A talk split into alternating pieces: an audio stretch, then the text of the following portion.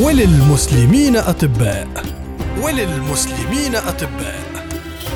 وللمسلمين أطباء مع نجوى جراي.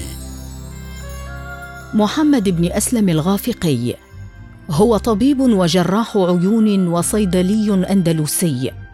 ولد الغافقي في القرن السادس الهجري الثاني عشر ميلادي. وللأسف لا يوجد مصدر موثوق نعرف به تاريخ ميلاده. ويقال أنه ولد في بلدة اسمها قرطبة. ألف الغافقي كتاب الأدوية المفردة في العقاقير والأعشاب. وقد ضاع أصله ولم يبق لنا إلا مختصر له. عامله ابن العبري. نشره ماكس مايرهوف عام 33 وتسعمائة وألف. وقد ترجم أيضا مايرهوف للغافق مؤلفه الشهير المرشد في الكحل. وهو أهم كتاب للغافقي الذي ينتقل فيه من تشريح العين وخصائصها وأمراضها وأمزجة أصحابها وصولا إلى ربط لون العين بالجغرافيا والمناخ.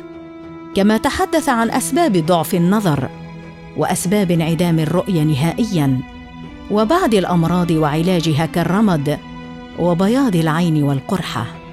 كما برع الغافقي في عمليات إزالة المياه البيضاء من العين إذ يقول الغافقي في مقدمة كتابه المرشد في الكحل يا بني لما نظرت في هذه الصناعة أعني صناعة الطب فلم أجد في ذلك كتابا جامعا لجميع ما يحتاج إليه من علم وعمل.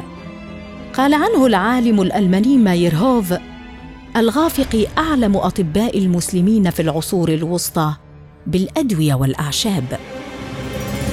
وللمسلمين أطباء. وللمسلمين أطباء. وللمسلمين أطباء مع نجوى جراي.